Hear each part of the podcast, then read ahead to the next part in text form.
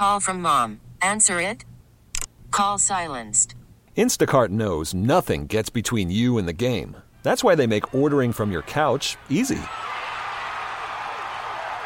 Stock up today and get all your groceries for the week delivered in as fast as 30 minutes without missing a minute of the game. You have 47 new voicemails. Download the app to get free delivery on your first three orders while supplies last. Minimum $10 per order. Additional terms apply. He's unpredictable. He's relentless. He's fearless. He's smart. He's a jerk. Oh man, what a jerk. How would you describe Kirk Minihane? He's talented. He's blunt. He's complicated. He's the fakest tough guy I know. He's honest. A self-proclaimed weenie. He's angry. He's actually a good guy. He's a psycho big mouth prick. I wish we had more Kirk Minihanes. How would you describe Kirk Minihane? Combustible, unpredictable, venomous, testy, obnoxious, selfish, polarizing, pompous. Enough about me. Let's get to the show. It's Kirk Minihane's Enough About Me. On June 26th, the Auburn Police Association presents a night of comedy. It features Artie Lange, Lenny Clarke, and friends. All proceeds benefit the family of Officer Ronald Tarentino Jr. MechanicsHall.org. To get more information, joining me right now is the great Artie Lange. So I've been doing, uh, I've been on with John Dennis and Gerry Callahan in Boston for about three years, and a few months in when I started, I said, you know, at some point you just have to say fuck it and act like the way you are. And honestly, I swear the radio model I used, and I haven't been as successful or made as much money, was Artie Lange on the Stern Show. There's no doubt about it. Today on the show. We're doing these revelations like you guys would do, and I talked about how I masturbated uh, to several members of my wife's uh, wedding party.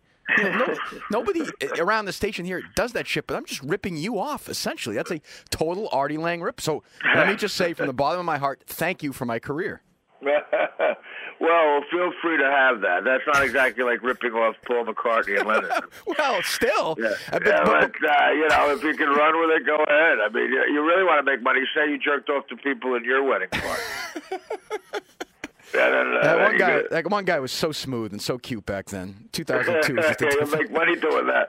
Well, I appreciate you saying that, man. That's. But here's the thing, Artie. You know, and part of like you know with me with John and Jerry was I listened to that show a lot when I was younger. So when they, when they added me to the show, I understood the dynamic. I was a massive. Now I come from Massachusetts, so I didn't hear Stern until he came to BCN at nights. I was in high school.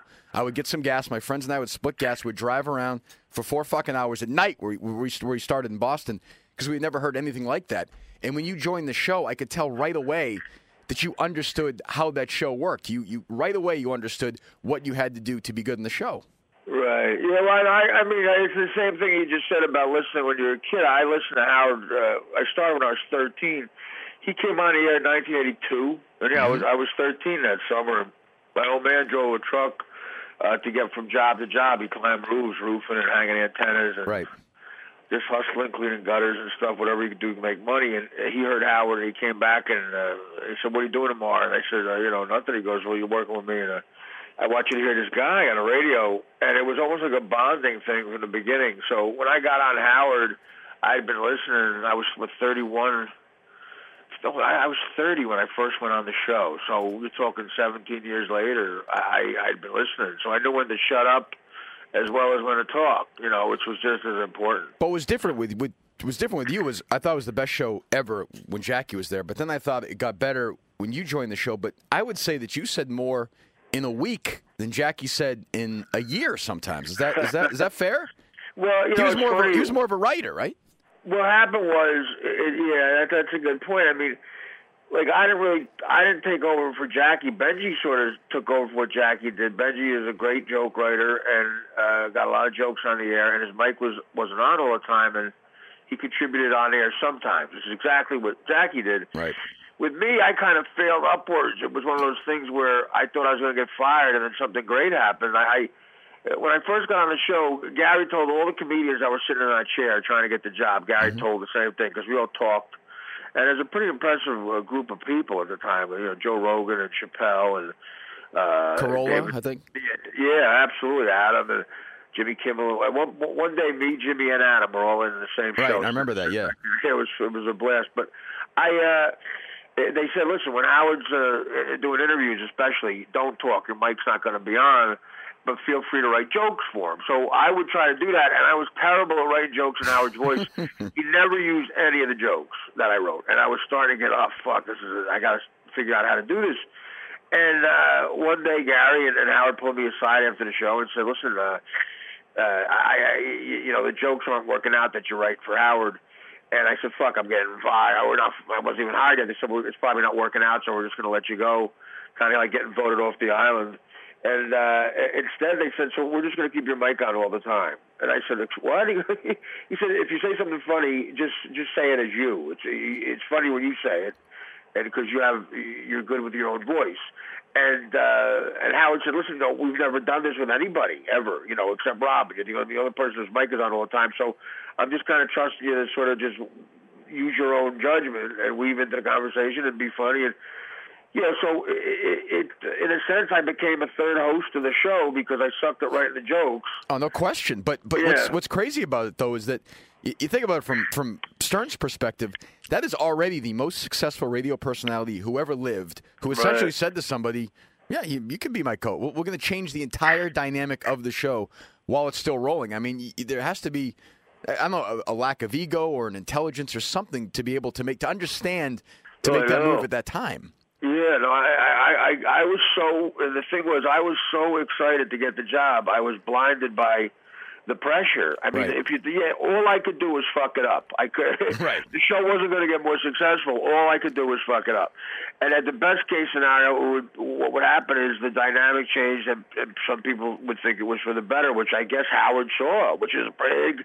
Yeah, I mean, the, the, the, besides his kids, that show is the most important thing in his life. I can tell you. And he uh, he was putting it in the hands of uh, someone who just came on a few months ago he saw something in me that I didn't even see, and uh, I just went with it because again, I was too excited to see the, the pressure, and I just told stories and jokes, and uh, for eight eight years he didn't give me a note off the air. It was it just worked, and uh, my my career skyrocketed in a way like I can't even tell you. I went from playing yuck yucks to Carnegie Hall. It was uh, i- insane. So I became essentially the, I became a co-host of the biggest radio show ever in, in about a month. Yeah, I, I wonder that. So our show, we- we're on the same time you guys were on. So we start at six, we end at ten. We're a sports show. You know, we do a bunch of other shit too. But the rest of the day, there's some text going back and forth, some ideas.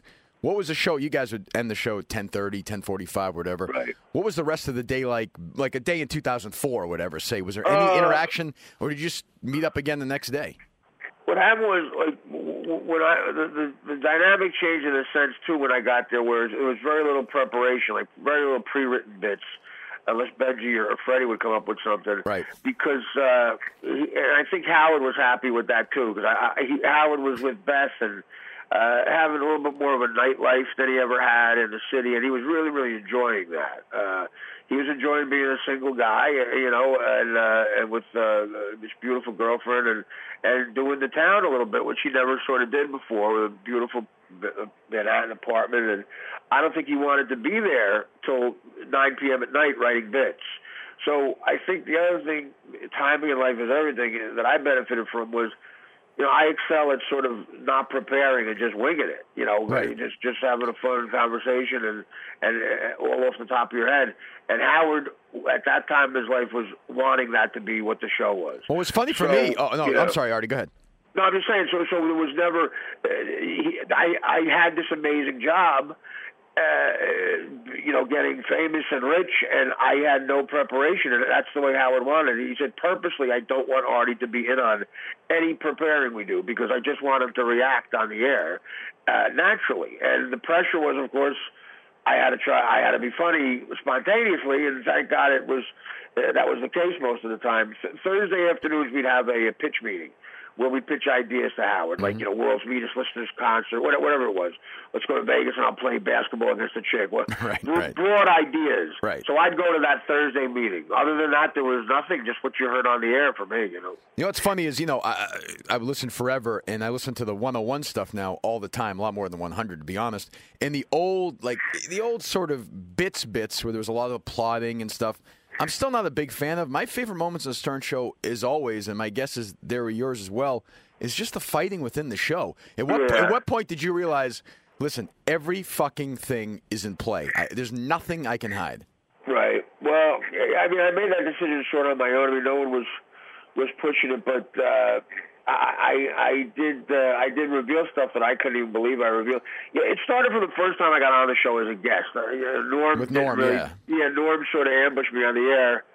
And uh, didn't tell me that he was going to bring up that I got kicked off of Mad TV for, for cocaine. Right. And I, I, at that point, you know, it's funny. That there's certain decisions you make in life, and uh, I could have dummied up and said, I don't know what Norm's talking about, and Howard could have said, okay, I don't want to talk about it. Let's move on.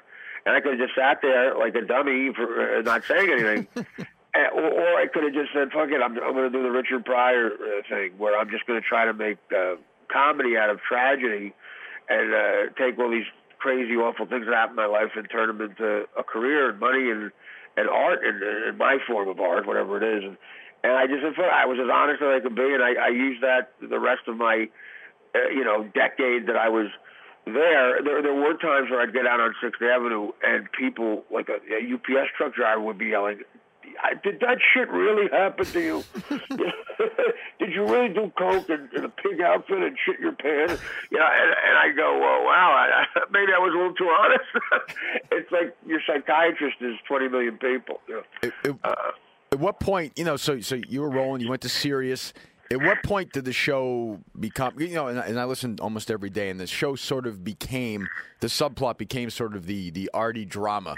At what point did you? At what point did you not want to do the show anymore, or was there ever that point? There was never a point where I subconsciously, I, I, I, I couldn't have, I didn't want to do anything after a while because of, of heroin. Right. I became a full blown heroin addict. And, you know, I, I had a lot of trouble with cocaine in the past and other stuff, but, uh, you know, the opiate addiction, you know, it's like the hell Prince was just. It, it, uh, it, it starts to just run your life. Mm-hmm. And what so, and what year is that? What year is that uh, start? I, I started doing heroin in summer of '04. okay, so you're still I on. You're still on. bec- right, Yeah, go ahead. It didn't become an issue, a problem, until I had a, you know, until like 07, 08. 08, middle of 08. Right. When I got back from Afghanistan, I started ramping up. uh, After, when, after I played Carnegie Hall in 06, I ramped up the theater gigs, and my road schedule was insane. I mean, nobody could have handled it. I, I got addicted to the money. I was getting, I was making a 100 grand a night doing stand-up and I couldn't turn it down. But I had every vice on the planet, so I started taking pills to come up, pills to come down, and I was on the road and I was taking like 80 Percocet a day. And uh, this this manager, this uh, comedy club said you should take heroin. It's it's you should snort heroin. It's better for your liver, which is the title of, of a chapter Right, of my right, book. right, he actually said that. Right. And I went back to the hotel room that night. I snorted uh, a couple lines of heroin, and I laid back on the, the pillow, and it was so euphoric. I, there was nobody else in the room. Are you so? And Are I, you so I, fucked said, up? I said out. I said out loud. I, I'm in trouble. I said. I said it came out of my mouth. Are you so fucked trouble. up at that point that when that manager says that to you, do you think that makes some sense? Complete sense. Yeah. I, I, it was like someone at the Mayo Clinic told me it. You know, he, right, right. he was might as well have been a doctor. So I uh, I chased it for a while, but, but my life got so it was so amazing for a while though too. Like the uh, the first seven years I had on that show of, of the eight and a half I was on, I I would wish on any comedian. Well, it's a rock. comedian- It's a rock star lifestyle, almost, right? it, it, well, I mean, listen, when we came, when we went into Atlantic, when we went into uh, Las Vegas to do those shows, we were. It's. I don't. I can't imagine the Rolling Stones getting any better a treatment. There was a strip club across the street uh, that was getting so much business because we were there. I did an appearance there one night, and two strippers came up to me and said to me, as if they were telling me, "If you need a cup of coffee, come over here." They said, "Listen, uh, we, we appreciate this business so much, and uh, we're packed every night. If you're stressed over there, just come here. If you want a blowjob, just tell us." Well, that's that's a very reasonable request, I think. Yeah, so I mean, cut. The, I, I was running across the highway every twenty minutes, like I was going to the gym. I, I would, I would just get up and run, and, and, and they'd see me, and I go, "Do you mind?" They go, "No, no problem." And uh, Tammy will blow you, you know, and they would blow me and wouldn't accept any money, and they would say thank you, and like a professional blowjob, like the type, like the Jiffy Lube. The chick should have been wearing a mechanic shirt with her name on the side, Tam. And uh, I, I probably got the, the first week I was there, and I never said this. I was dating a girl that Right. that, ended, that ended in a fire wreck. So I don't mind being honest now. But I, I the, the first week that I was there. Uh, with the Stern Show, I fucked like a dozen strippers, strippers that, that were all like 23 years old, and it, just without even a rap, you know, they just were layups. Is there part of you that is there part of you while you're doing this you're thinking I can't fucking believe this is happening? Yes, every part of it. When does but, but when does but when does that stop? When do you stop? When you stop feeling that way, it, does it does it kind of change at all? I, it's a stupid question, but if you're getting a blowjob, at what point does a great blowjob from a great looking stripper become routine? I guess is my question.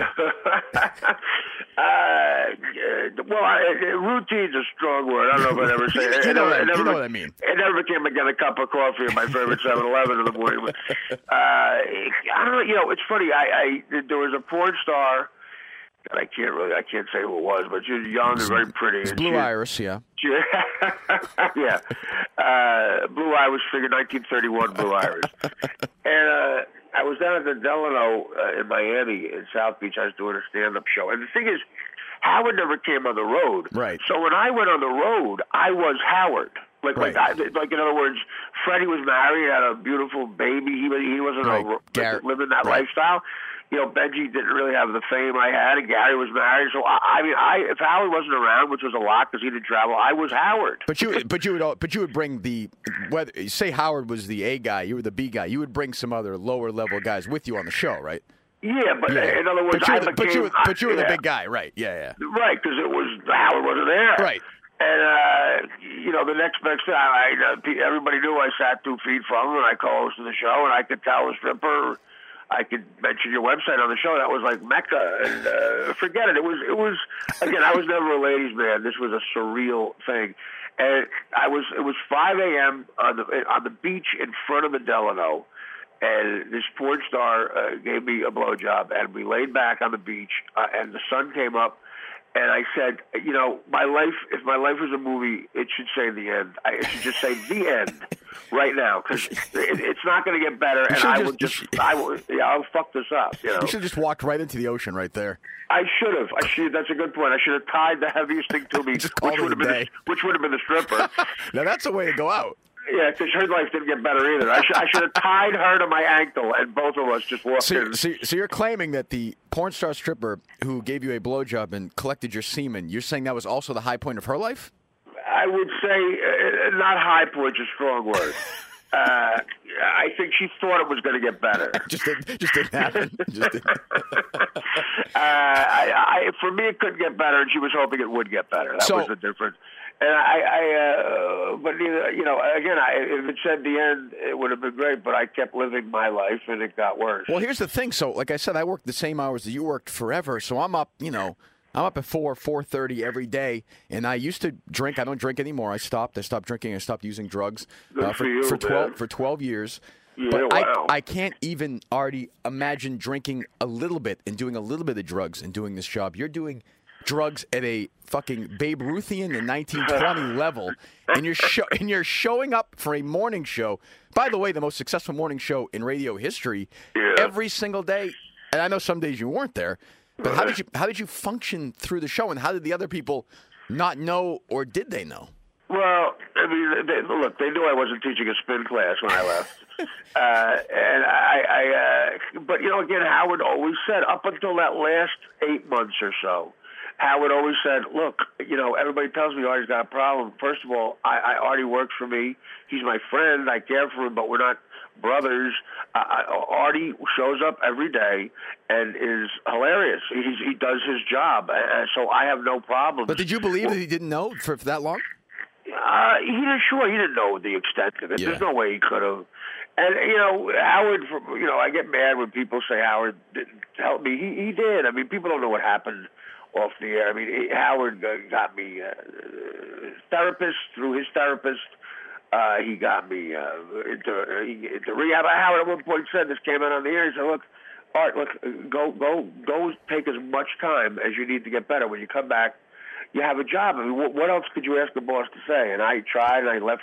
I mean, I, but I just made everything into comedy. I, what was uh, uh, nobody individually was an enabler, but the, mm-hmm. the show life itself was because I knew that the, the the setup that I had helped create, the, the new sort of version of the show that was part of my creation was everything could be a joke. So if I left like one time I I I, I told Gary I, I need 18 days or 28 days to go to rehab in Florida. After eight days, I left and I went to the Setai in, in Miami and I I got a suite, and I called the show when uh, with a stripper in the room with uh, with the the room service guy bringing up Jack Daniels at eight in the morning, and and uh, we made a half an hour, you know, bit about it, and uh, you know everybody loved it, and and you know every caller eventually would want to talk about me just because. I was the only one living that kind of interesting life off the air. Uh, I was a comedian with a drug addiction doing stand up on the road uh, and partying like that. Obviously, people would call and go, What happened with this weekend? And I think, you know, Howard rightfully so thought uh, that was getting a little much, you know, and uh, it just sort of organically happened. There was no way to stop it. It was a monster rolling. And uh, eventually it, it hit a mountain because it had to. But I mean, if you didn't, if you hadn't uh, tried to to commit suicide, would you have been fired from the show? I don't. It would. I, well, at that point, I was forced to uh, do the rehab thing. I, they, Right. they were going to take no more bullshit. They were going to say, "Look, you have to do this," and, and hopefully, maybe I would have taken a few months and gotten better. But I, I do think, though, I probably wouldn't have went back in the sense that I think Howard, in his mind, already had the changes he wanted to make that the show has become now in his head, and uh, quite frankly, uh, Uh, neither one of us would have thought I would have fit into You that. you wouldn't have worked with the, with the way it is. You just wouldn't have, right? Yeah. Well, no. I mean, like the interview with Gwyneth Paltrow.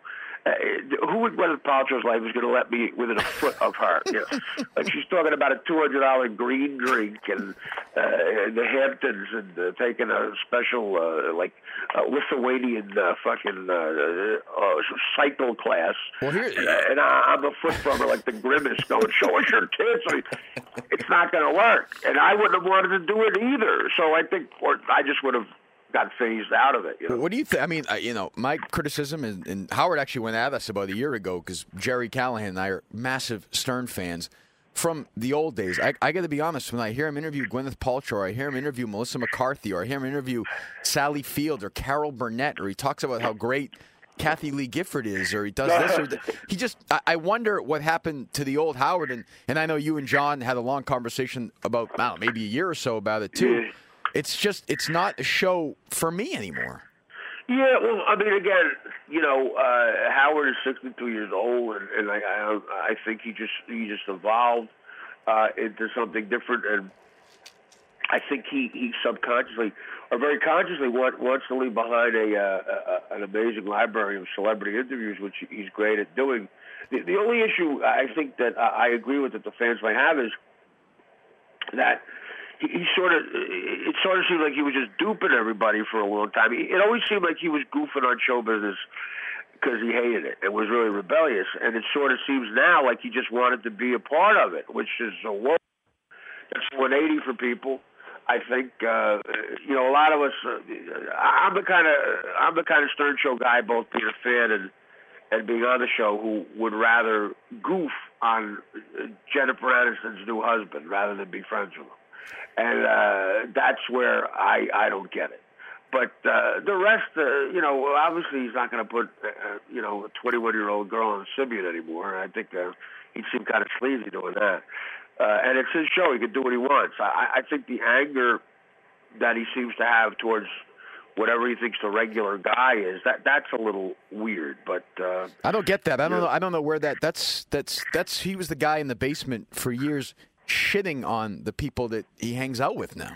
Right. Well, I mean, look, he, he evolved. No, that's what happens. That's what America is. Right. It's just that I don't know, like there seems to be hostility there uh, that I don't think the fans deserve. But at the at the same time, uh, you know, I think the fans should be appreciative of what he gave them for so many years, and and sort of respect the fact that uh, he he changed. And and he's got a right to do that. And if they want to hear the old show, they sh- of course should you know sign up for the Artie Quitter podcast. Absolutely. Ar- ArtieQuitter, ArtieQuitter.com, right? Yeah, you know, uh, I, uh, I I started uh, you know doing this podcast, and I never thought I could have as much fun as I'm doing. I, I, I mean, it's truly uncensored. You I know, just, I, don't just, I just fun. signed up. I signed up about three months ago. It's great. Absolutely Yeah, great. It's just fun to just truly say whatever the hell you want, and uh, and uh, I, I could never have changed because I'm not capable of it. You know, I just I would seem retarded And very phony, telling Ellen I like her dancing in the, in the beginning. Well, I hear you. You know, uh, I think of the. I heard you and Gilbert on Gilbert's podcast a few months ago, and you were doing the Tracy Morgan, and it was wild. Right. It was like the old news days. Artie, if you came back into a radio show and did that at six oh two in the morning, you'd be fucking fired at the first commercial break. I, They would. Say, I know, and that's sad.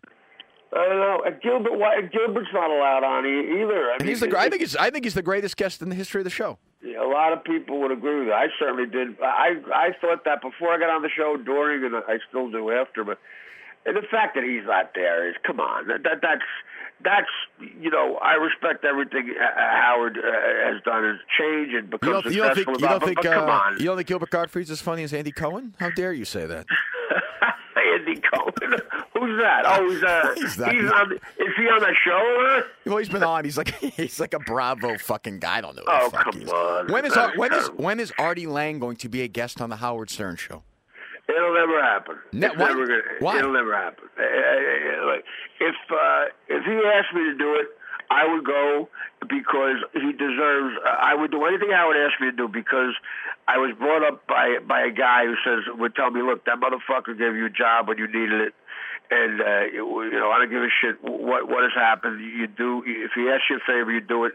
Not that it would be a favor. If he asked me something, I would do it because uh, Howard is responsible for almost everything I have in my life post Mad TV, and I would go, but I know he wouldn't do it. He- He'll never ask. It's it's very weird. So I I don't think you'll ever. When was the last time? You, when was the last time you talked to him? The last time I actually spoke to Howard was in the hospital room with Robin. Uh, Robin had just gotten her operation. I'm going to say 2012. And uh, I went to go see Robin because I always had a special relationship with her. I love Robin, and uh, she was always very generous to me. And um, I, uh, I, I said she just had the biggest operation of her life, and it's life or death, and I, I have to go see her. So I spontaneously went to see her at a hospital in New York. She had a private room, and I knew how to get up there. And uh, the, the the guy, uh, security guard, was a fan, and he said, uh, "Oh man, he's up there." I go, "Okay," you know, I knew what he kind of meant.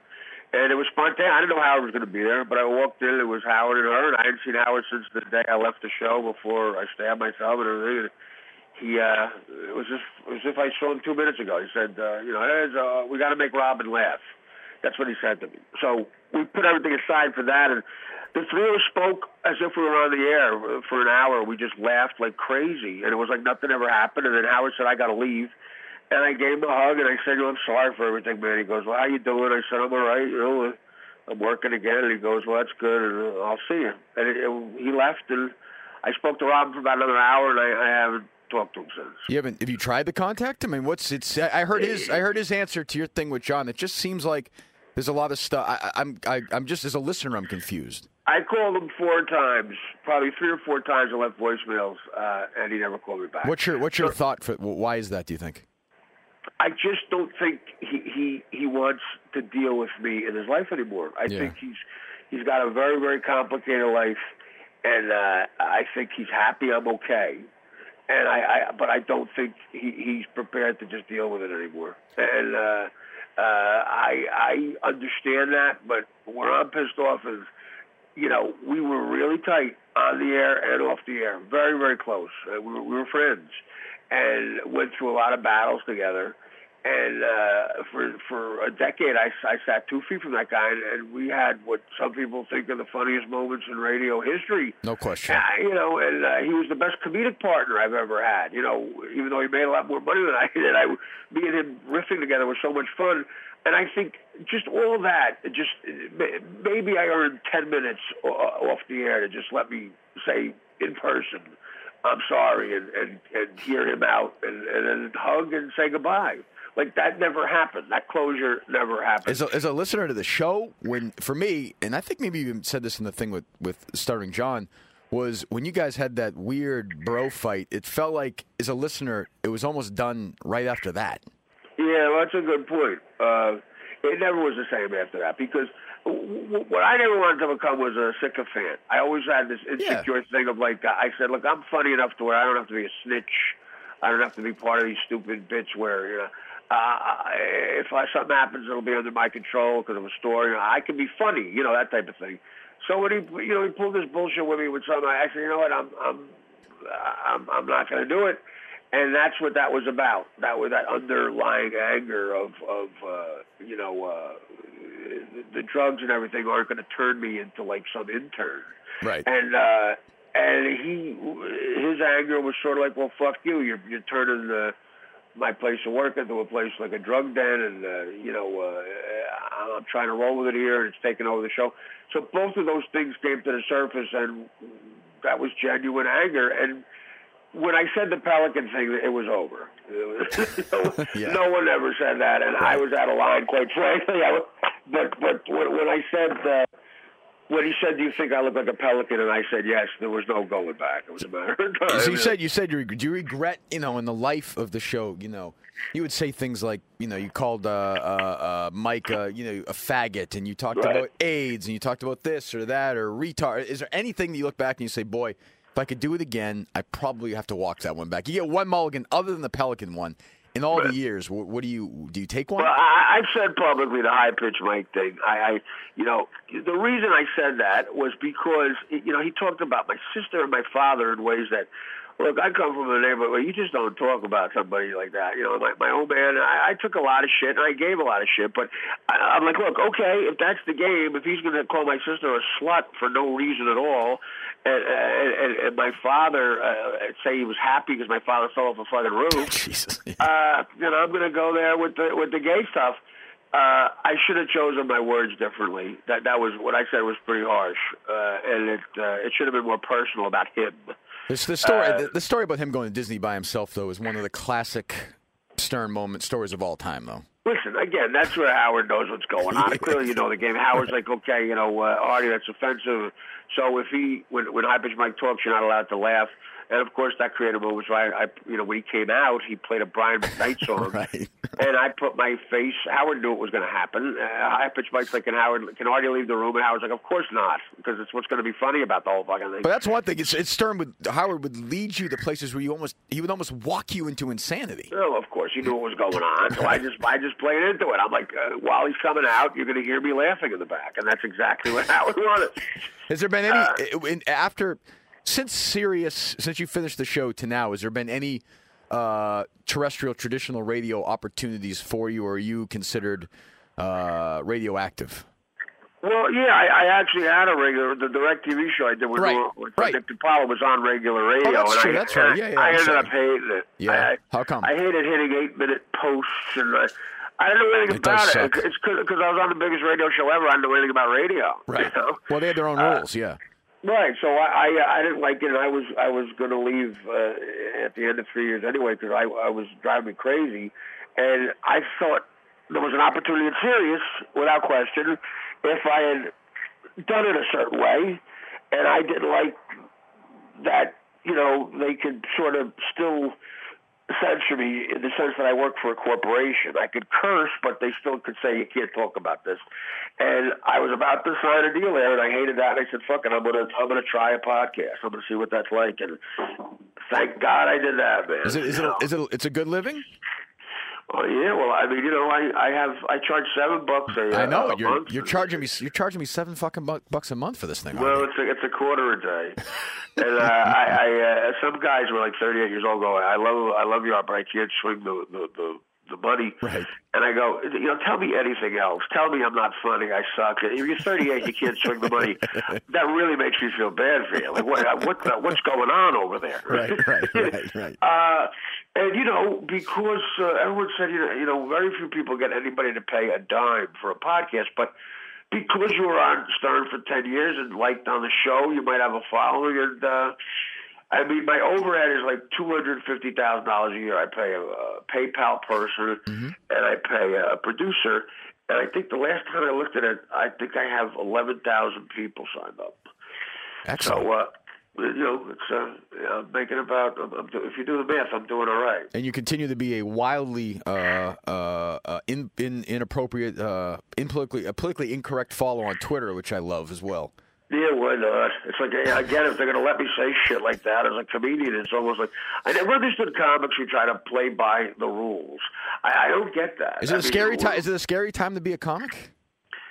Well, in some ways it is, but in some ways it isn't because there's definitely a rebellious group out there that Right. will pay money to hear it different. But you know, as a comedian, you know, we're supposed to be people who aren't playing uh, are are are doing it the wrong way. You know, we're li- living life in a rebellious way. You're, you're supposed to go to a comedy club and, and sort of watch a person like you're going to a zoo uh, and uh, acting inappropriately. Like you're the one who's got to, you know, work in an insurance company in a cubicle, and uh, and uh, your your boss follows you on Twitter. If you say something inappropriate, you might get fired. And I'm the guy who doesn't have to play by those rules. You, you, why would any comic play by rules? It makes no sense. It feels like the last place, though. But you know, when you go see, you know, if you make, they remade the Bad News Bears like seven or eight years ago, and it was fifty thousand percent less fucking funny than the mm-hmm. original because it had no balls. Like they're scared. You couldn't make Blazing Saddles today. You sure as hell couldn't make All in the Family today. You know, you, I feel like stand-up comedy with stand-up comedians who aren't afraid is sort of the last place where you can do that. Yeah, uh, you know, these, these young kids who come to comedy clubs, some of them aren't prepared for what they're about to see. Right. They're trained on all this, like, what's hate speech, what is it? They don't listen to context, and uh, there's a self-destructive thing going on. Like I, I was talking to Dave Attell about this, about these young kids that come. It's almost like I'd rather, I'd rather offend them than make them laugh, and that's a bad place for a comic to go. I get more of a high off of making them upset than making them laugh. How many and that's sta- a very dangerous thing to do. How many stand-up dates do you do a year now? Well, as many as I can. Uh, you know, uh, I, I'm, I'm very busy right now because I, I do the podcast and I'm, I'm shooting this thing for HBO. That Because I that's the uh, Judd Apatow thing. Yeah, so I I'm, I'm shooting for the whole summer because you know it was supposed to be one episode. It turned into almost every one in the series, which Awesome. believe me, I'm grateful for that. But you know, I, I uh, it's good money, but my stand-up money is still the best, and I I try to do two a month on the road theaters. You know, so.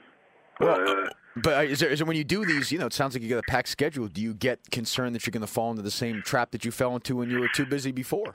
Well, the old me would have done the stand up and the Apatow thing. The new me is like I can't do the stand up. So how do you stay? How do you stay clean? What do you do? What's your What's your process? Uh, well, I, it's all meetings for me. It's all AA meetings. It's like a uh, it's like a, a mathematical equation. If I go to four AA meetings a week, I'll be okay. If I miss it, I won't, and uh, I, I've fallen off the wagon here and there. And the thing is, if I fall off the wagon, I can't. If it's longer than two days, I, I'm going to have to go to rehab. How But long? You, how, can- how long you been clean for? Uh, I fell off the wagon in Pittsburgh about in February. So, uh, couple months. I got two months now, two and a half months. Yeah. And do you feel like you're? Do you Do you know when it's coming, or does it just show up? Oh no, it, it, it's it's very spontaneous. So it could happen. It could happen. Could happen tonight. It could happen when I hang up the phone. Right. it probably right, won't. Though, 'cause right. It's a, it's like I say, it's a, it's a, at least an 18 minute drive to Newark. So. Give me 12 minutes to shower. Yeah, it's, the, it's, it's the easiest time in history to be a sex addict and a drug addict, though. You know. It seems that way, you know. It's uh, well, especially with the pills; they're very available, and uh, the sex goes along with them. Social media and everything. You can just you can do anything. We had to we had to work for it 30 years ago. I know Tinder, those Tinder grinding. I uh, I like to do. I do a, a joke where I go, I, I'm getting good at social media. I use Tinder, Grindr, and Uber all at the same time. I, I a gay guy watches me fuck a chick in the back of a town. uh, no, you're right. Everybody, there's a lot of kids who live healthy lifestyles with not a lot of dope, but they're very promiscuous. These young kids, they, they, you know, they uh, they they. Uh, they're, they're willing to go. Well, can you very imagine being? quickly. Can you imagine them being in high school? Right? Imagine being in high school when we were. You're about my age or a little older. And some girl you went to high school with, these girls that you loved, that you thought about all the time, sent you a fucking naked picture of herself. I know. Your head would have exploded. I mean, you, it's, it's a different universe. I would have to mail them my orgasm. I wouldn't get. I wouldn't get out the house. I would not get make it out the house. I'd have to keep a UPS envelope and just go. Look, I. This is where I, this is the cum. I didn't make it to the door. So you're going to be doing the show on uh, on May 20. Uh, I'm sorry, uh, in in June June 26th. June 26th. I'm looking at May 22nd is when Officer uh, Tarentino died. Right away, you got right on social media said, "Let's make this happen," and you guys have made it happen. Yeah, you know. Well, that, you talk about social media, the good and the bad. This is one of the great things about Twitter and stuff like that. You I, I saw it on the news, and I saw you had a wife and three kids. I got so fucking mad. You know, look, I've had a lot of run-ins with the cops, man. I've been arrested like 20 times in my life, and I'm the first to say it was always my fault. I was always guilty. I was always, I was always treated fairly. I mean, they're the only thing between us and chaos, man. And uh, look, in San Bernardino, the cops became the United States Army. That's what they became. Those guys for an afternoon, and they, uh, they, uh, you know, again, uh, you see a cop in New York City giving somebody a ticket for doing something wrong and there's 15 millennial kids with their phones out like they're like uh, Francis Ford Coppola taking fucking like they're fucking directors waiting for the cop to not to not to forget to cross a T on the fucking ticket and, and go look what he did it's corruption. It makes me sick. How do you expect the cop to do anything how do you expect the criminal to do anything? Nobody can move anymore. You know, eh, with uh, imagine if John Gotti's crew, somebody said uh, to him, "I opened up an account on Twitter." He beat him to death with a bat. Yeah, cops, listen, cops got to move a little bit. You got to give them uh, room to breathe. They might not do everything perfectly to catch someone who raped your mother.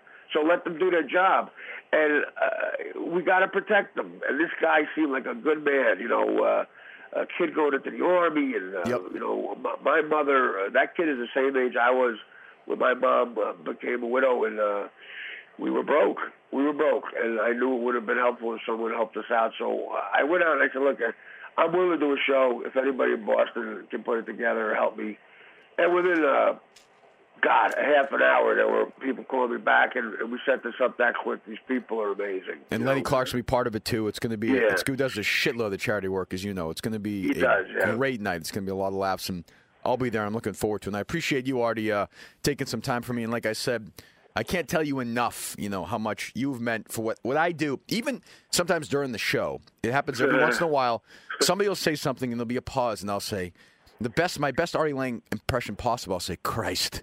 Like you would always say, like you would always, like you would always say on the Stern Show, and I, it's a total ripoff. So you can, you know, you can fucking nail me to the wall if you want. It's so- enjoy it, brother. Enjoy it. I, I, I, I got nice you to say, but uh, you, you're, you're there because you're funny, probably. You're the, great, you're the greatest, greatest fucking comedian in radio history, Artie. I really do mean that, and I, and I hope, and down deep, I hope that you wind up on that Stern Show again someday if you want to, and I hope that you stay clean and sober. I'm rooting for you. I know you will, and I'll see you uh, at the event in June.